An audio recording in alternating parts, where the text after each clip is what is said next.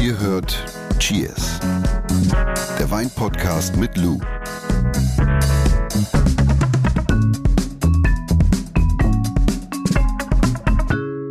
Der Podcast für alle, die Wein lieben, egal ob ihr Ahnung von Wein habt oder ob ihr keine Ahnung habt. Äh, Wir erkunden zusammen die große, weite Weinwelt. Äh, Und die Frau, die uns die Welt zeigt, ist studierte Weinwirtschafterin. Ja, Das hört sich immer komisch an. das Ne? hört sich wirklich komisch an. Aber trotzdem. Und erfolgreiche Weinbloggerin. Ja. Willkommen in deinem Podcast, Lou. Vielen Dank, Jonas. Sagt man inzwischen auch Weininfluencerin? Ja, Ja, ne? ja, ich finde das, ich finde das immer so einen schwierigen Begriff, aber ja, man sagt das. Ich mache auch mal den Wein hier mal gerade nebenbei auf. Mach den Wein schon mal auf. Während du mich hier interviewst. Es ist ja auch nicht so, dass wir die ganze Zeit trinken, aber auch mal. Ist ja berufsbedingt. Genau. Ich ich komme auf jeden Fall mit auf die Reise. Ich bin Jonas und ich stelle dann hier und da auch mal eine Frage. Vielleicht ist es auch genau die Frage, die ihr euch stellt. Und wenn ihr eine Frage habt, dann, äh, also zu welchem Weinthema auch immer, dann mailt sie uns einfach an cheers.edeka.de oder schreibt uns über Insta. Äh, alle Infos dazu findet ihr natürlich nochmal bei uns ganz ausführlich in der Podcast-Beschreibung. Das ist der offizielle Teil. Und wir sprechen heute über die Top 5 Rebsorten weltweit, also die meist angebauten Rebsorten der Welt. Und äh, wir haben ja jede Woche bei uns einen sogenannten Wein der Woche, den du mitbringst, ne? Yep. den wir gemeinsam probieren. Und die Rebsorte dieses Weins der Woche ist Cabernet Sauvignon. Der Wein der Woche. Genau, wir haben heute Cabernet Sauvignon im Glas, eine rote Rebsorte, Les Aromes de France aus dem Languedoc-Roussillon. Oh, endlich mal was Rotes, du. Die Genau. letzten Folgen hatten wir immer was Weißes. Das ist schön einfach, weil der Name verrät ja die Rebsorte, der Name des Richtig, Weins. genau. Also wir sprechen heute tatsächlich direkt über die Rebsorte. Und der Wein kommt aus dem Languedoc-Roussillon.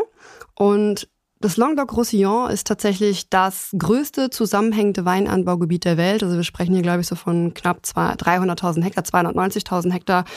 Und es gilt tatsächlich als die Region für Weinenthusiasten mit einem kleinen Budget. Mhm. Also gutes Preis-Leistungs-Verhältnis. Ja, genau. Also man hat nicht nur geile Landschaften, also wirklich vielfältige Landschaften, sondern auch einen extrem vielfältigen Rebsortenspiegel. Man hat internationale Rebsorten, wie beispielsweise Cabernet Sauvignon, Chardonnay, Sauvignon Blanc. Aber man hat auch eben autochthone Rebsorten, wie zum Beispiel die weiße Rebsorte Grenache Blanc oder äh, Picpoul. Stopp, da muss ich mal kurz reingrätschen. Autochtone Rebsorten. Also autochthone Rebsorten sind einfach Rebsorten, die in dieser jeweil, also in der jeweiligen Region heimisch sind, also für die Region typisch, ja, die da, die da verwurzelt sind. Und vielleicht auch noch, alle Weine so aus dem Languedoc-Roussillon werden unter Paydoc vermarktet. Das findest du dann immer auf den Etiketten. Und ähm, mit 30 Prozent hat das Languedoc-Roussillon auch die größte Bio-Rebfläche, was wiederum 7 Prozent der weltweiten Bio-Rebfläche ausmacht. Also ist echt krass. Ich versuche mal so ein bisschen zu riechen. Schmeck mal rein, wie schmeckt dir das? Fruchtig. Mhm. Lecker. Ich finde so ein bisschen Cassis-Gär und sowas, also Ja. so, so Johannisbeere. Ja, Johannisbeere ist ganz viel. Mhm. Pflaumen auch- und Johannisbeere. Schöne Gerbstoffstruktur, eine schöne Säurestruktur, finde Und ich. ist auch nicht schwer. Nee, ist relativ easy drinking, kann ich mir richtig geil mal so zum Grillen vorstellen. Also ich glaube, das ist sehr cool. Auch Und- geht auch ohne alles? Ja klar, logisch. Hallo, ohne, alle, ohne alles geht immer. Also Okay. Du musst nicht immer zwangsweise dazu was essen. Und was fällt dir auf bei dem Rotwein? Er ist ein bisschen kälter. Und das mache ich immer ganz gerne. Also Rotwein gerne auch mal ein bisschen kühler servieren. Also in der Regel wird Rotwein immer zu warm getrunken, was echt schade ist. Weil ähm, so, ein- so ein Wein kann halt eben auch extrem viel Spaß im Sommer machen. Also man muss nicht immer warten, bis Winter ist. Das heißt keine 18 Grad, sondern Ja, doch 18 schon, aber so gängig, so Zimmertemperatur ist ja eher mittlerweile 23, 24. Das ist im nächsten Winter nicht. ne? Ja, im nächsten Winter nicht mehr. Aber also genau, aber wie gesagt, einfach mal ein bisschen kühler probieren. Also ich mache das auch Okay. gerne aus dem Kühlschrank eine Stunde warten und dann hat er immer für mich die perfekte Temperatur. Also mal, ist auch so ein Vorurteil, ne? dass man äh, alle immer sagen, nee, Rotwein darf man nicht kalt trinken. ja, totaler Quatsch. Also macht er erst Bock. Also geh, vor allen Dingen das Ding ist ja, geh mal, geh mal zu unseren äh, Nachbarn nach Spanien oder wie gesagt nach Frankreich. Du glaubst doch nicht allen Ernstes, dass du da einen warmen Rot Rotwein serviert bekommst. Das trinken die immer direkt aus aus Auto Fritsche. Und ich glaube, Lou, wir verraten äh, bestimmt nicht zu viel. Cabernet Sauvignon ist auf alle Fälle dabei heute in den Top 5 Rebsorten weltweit, also die meist angebautesten Rebsorten der Welt. Ähm, wie viel Hektar Rebfläche gibt's eigentlich weltweit? Also insgesamt, also Schätzung von 2021, ist immer ein bisschen schwierig zu sagen, sprechen wir von 7,3 Millionen Hektar. Nur ganz wichtig, wir besprechen von der bestockten Rebfläche. Ja, das heißt, egal für welchen Verwendungszweck. Also eben auch Wein, Most, Rosinen, Tafeltraum. 7,3 Millionen Hektar. Äh, Die Schweiz hat eine Fläche von etwas mehr als vier Millionen Hektar. Ja. Das bedeutet ja, das sind fast zweimal die Schweiz angebaut mit Wein. Weltweit, genau. Unfassbar. Ja, also genau, mit, mit Rebstücken. Lass uns reingehen in die Top 5. Platz 5 der Yes. meist angebautesten Rebsorten der Welt, Chardonnay. Yes. Also Chardonnay hat eine Gesamtrebfläche weltweit von 200.000 Hektar. Kann man fast sagen, die Königin vom Weißwein. The Queen. Und Chardonnay spielt tatsächlich in zahlreichen Regionen auf der gesamten Welt eine Rolle. Also ob es jetzt im Napa Valley ist, da wird sie viel angebaut, im Burgund, hier im, im Languedoc-Roussillon, also Chardonnay hat überall, also wird überall angebaut. Ja. Und Und, es es gibt die gibt- verschiedensten Stilistiken. Genau, zwei Stile, ne? Zwei wichtige Stile sozusagen auch noch. Oder? Genau, also man unterscheidet zwischen, z- grundsätzlich zwischen zwei Stilrichtungen, einmal Oaked und einmal Unoaked. Das ist so eine Weinsprache, also einmal im Holz ausgebaut, Mit Holz, wirklich ohne Holz. prägnant im Holz ausgebaut und einmal wirklich clean, also nicht im Holz ausgebaut. Und Und das Aroma und Geschmack zusammengefasst? also genau, also das ist immer ganz wichtig, dass man weiß ungefähr, welche Aromen typisch sind für eine Rebsorte. Das ist bei Chardonnay tatsächlich immer je nach An- und Ausbau, Zitrone, Ananas ist ganz typisch, Apfel. Und wenn der Chardonnay dann im Holz ausgebaut worden ist, dann gesellen sich immer gerne Aromen von also Vanille, Karamell, Butter. Oder Mürbeteig kann man sich vielleicht besser vorstellen. Und ganz oft auch Kokosnuss dazu. Das variiert, wie gesagt, immer von der Intensität und auch der Länge des Holzlagers etc. pp. Aber das, ist, das kann man sich so vorstellen unter Oaked und Unoaked. Und ist dann wahrscheinlich auch nochmal ein Unterschied, wo gepflanzt, ne? Ob Definitiv. warm oder kalt. Definitiv. Äh, kühl. Also wir haben ja auch schon mal in der Säurefolge darüber gesprochen, also Säure im Wein. Also es macht einen extremen Unterschied, ob ich jetzt Chardonnay auf einem kühlen Standort pflanze oder halt eben auf einem warmen Standort. Mhm. Ja, also auch hier nochmal kurzer Reminder: kühler Standort viel Säure, warmer Standort weniger Säure tendenziell. Ja. Also warmer Standort ist dann fetter, oder? Ja, kann, kann mitunter, kann mitunter ein bisschen molliger wirken, Okay. ja. Aber muss nicht, ja. Aber grundsätzlich kann man schon sagen, ja. Kommen wir zu Platz 4. Tempranillo, der Wein Spaniens. Ich frage Mhm. Ja. mich immer, ist es auch der Wein der Spanier? Gute Frage, ne? Gute, gute Frage, ja. Aber ich, ja, ich glaube schon, das Tempranillo auch. Ich kann es jetzt tatsächlich gar nicht, alles andere wäre gelogen, gar nicht so jetzt behaupten. Aber Tempranillo hat schon festen, ist schon fester Bestandteil auch des, der, des spanischen Trinkfreude. Sehr di- diplomatisch ausgedrückt. Ja. Also Top 4 weltweit im Anbau Ja. und in Spanien selbst? Also 80 Prozent der gesamten Tempranillo-Rebfläche weltweit findet man in Spanien. Ah. Dann gibt es noch Rebflächen in Portugal, auch sehr weit verbreitet, in Argentinien, Australien und den USA tatsächlich auch. Und ähm, je nachdem, wo man sich dann gerade in welchem Weinanbauland und vor allen Dingen auch in welcher Region man sich befindet, hat halt eben auch Tempranillo viele Synonyme. Also das ist halt oft, oft mal ein bisschen verwirrend. Also allein in Spanien heißt zum Beispiel Tempranillo, also in Ribera del Duero in der Region heißt Tempranillo nicht Tempranillo vor Ort, sondern halt eben äh, Tinta de País und in Toro heißt es zum Beispiel Tinta del Toro. Also das ist so, man hat immer noch so regionale Synonyme, auch in, ähm, sag schnell, in Portugal, da heißt es zum Beispiel äh, Aragones und Tinta Choris. Ja. Und wo, in welchen Gebieten wird angebaut? In Spanien? Mm, Ich glaube, die bekanntesten Vertreter, also erstmal schon flächendeckend, aber die bekanntesten Vertreter sind definitiv Ribera del Duero und Rioja und das wird dir mit Sicherheit auch was sagen. Ja. Tatsächlich komplett unterschiedlich auch in der Stilistik. Also ein Ribera del Duero ist nochmal, hat eine andere Stilistik als ein, als ein Rioja. Ja. Und äh, da, da ist nicht die Frage, ob in Holz ausgebaut oder nicht. Meist Doch. ausgebaut, oder? Also Tempranillo wird sehr, sehr gerne im Eichenholzfass, also in den sogenannten Barriques ausgebaut. Ähm, Entweder von aus amerikanischer Eiche oder französische. Das ist dann auch nochmal stilistisch prägend. okay. Ja, und auch hier hat man halt so diese klassischen, klassischen Aromen, so von, ja, Kirsche, Pflaume, Tomate, dieses Tomatengrün, kennst du das? So, wenn man so an Tomatengrün riecht, das ist auch noch typisch. Aber das steht und fällt tatsächlich immer mit dem, mit dem Barrik-Ausbau. Dann hat man noch ein bisschen Leder, Vanille, vielleicht Tabak, Zendernholz, ja, genau. Und es sind, ja, super Weine, also.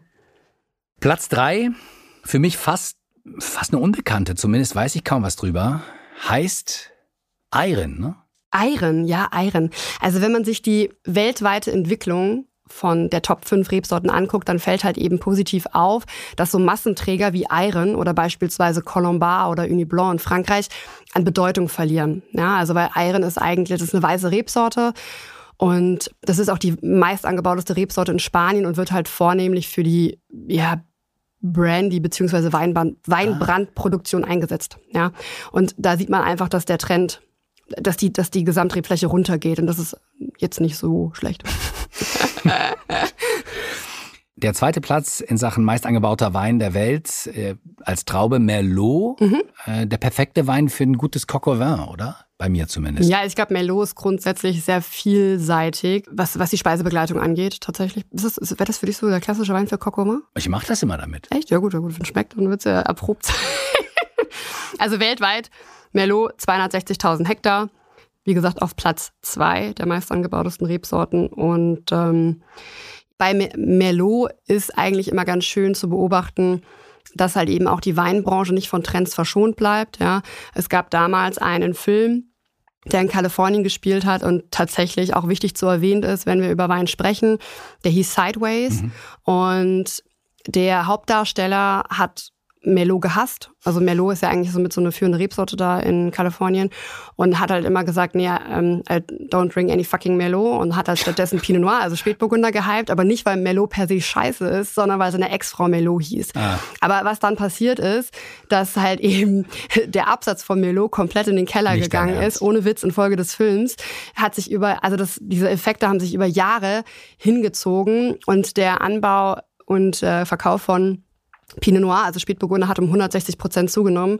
Und dieses Phänomen des Trends, auch der Weinbranche, ist bekannt als Sideways-Effekt. Also es ist wirklich total spannend. Da müssen wir nochmal. Es gibt also Weinfilme. Ja, müssen wir drauf eingehen. Ist auf jeden Fall mal eine Folge wert, die besten Weinfilme. Ja. Eröffnest du mir neue Welten. Also ich wusste ja, es gibt Cineasten, aber dass es Vino-Cineasten gibt, das ja. ist für mich nochmal Aber das war, das war echt krass. Und man hat so 2016 gesagt, ja, Kalifornien erholt sich jetzt langsam davon. Also das ist halt echt krass, wie lange das dann auch andauert.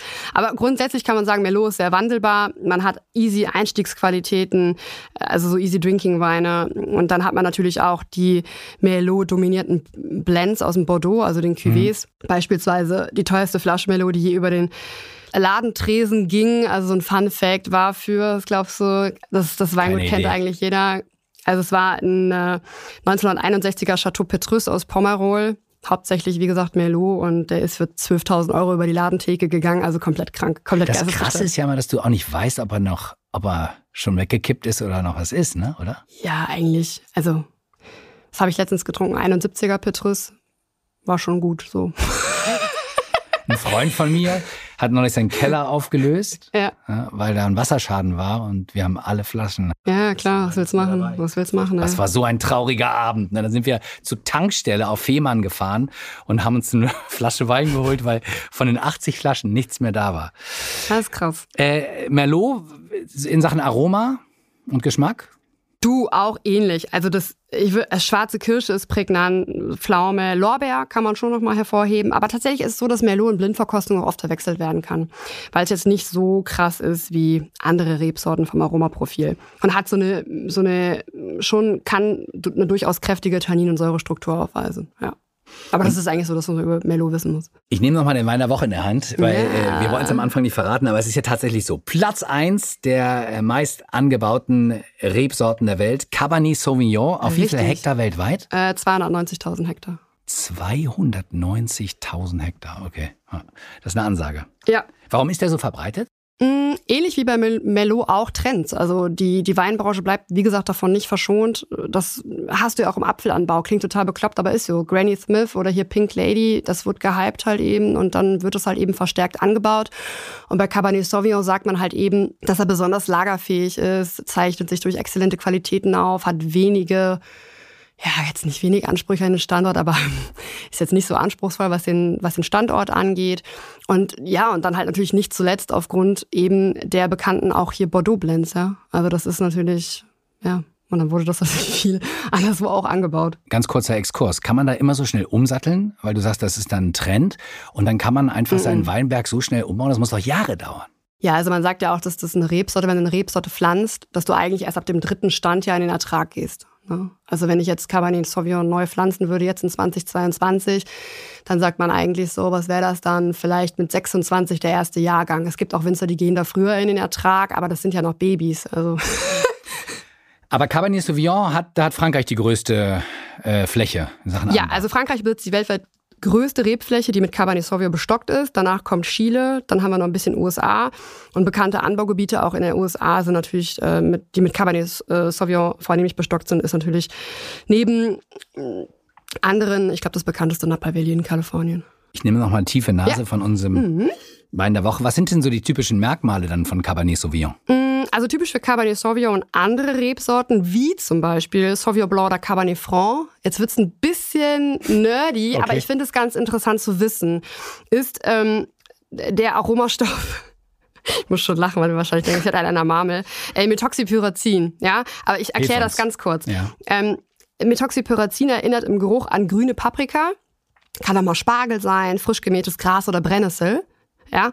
Und die Intensität dieser Aromaausprägung lässt sich im Weinbau beispielsweise durch Laubmanagement richtig gut steuern. Weil Methoxypyrazin ist extrem UV-inbeständig, also ist sehr UV-empfindlich. Das heißt, wenn ich die Traubenzone sehr stark entblätter, dementsprechend mehr Sonneneinstrahlung habe, habe ich weniger von dem Aromastoff und dafür mehr Thiole.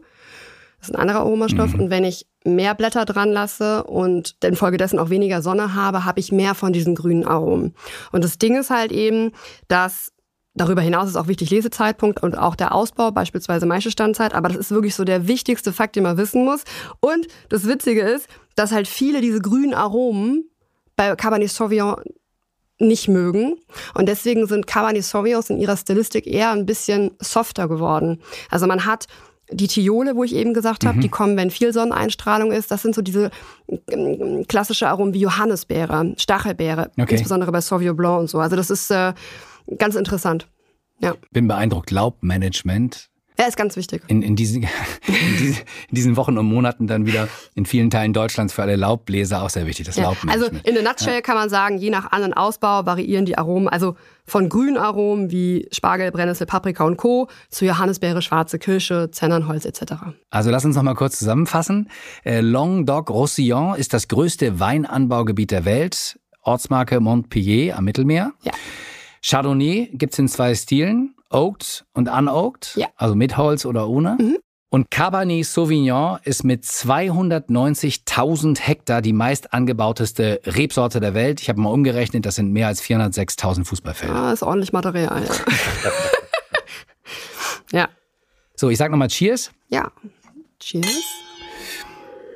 Und einen haben wir noch. Ähm, so ein bisschen was aus der Reihe Luz Wein ABC. Heute H wie Hektar. Luz Weinlexikon. Ja, also ich glaube, das ist nochmal wichtig, jetzt gerade bei der Folge vielleicht kurz zu erklären, was eigentlich ein Hektar ist, weil vielen sagt das ja nicht. Also Hektar ist grundsätzlich erstmal die Maßeinheit, in der wir Weinbaubetriebe, Weinanbaugebiete und halt eben auch Weinanbauländer vergleichen. Und ein Hektar entspricht 10.000 Quadratmeter, was über den Daumen gerechnet ungefähr anderthalb Fußballfelder sind. Ja? Also jetzt, wenn wir zum Beispiel dann jetzt direkt in die Praxis gehen, die Mosel beispielsweise, die Durchschnittsgröße eines Moselweinguts liegt bei drei Hektar. Ne? Also man- das ist, das ist einfach unsere Kennzahl. So. Wie viel Hektar hast denn du? In Geisenheim gibt es übrigens auch die, die berühmt-berüchtigten Hektarpartys. Wenn ich mich morgens in mein Auto setze, brauche ich drei Tage, bis ich wieder bei meiner Farm bin. War das nicht so? Ja, so ungefähr, genau. Ja, aber schön war es. Ist schon wieder vorbei. Ist schon wieder vorbei. War schön, war nett. Obwohl unsere Flasche Ja, das, Wein der darüber, Woche darüber können wir gleich nochmal ein sprechen. Viertel leer ist. Aber du spuckst auch mal alles aus. Ja, ich spucke immer alles aus.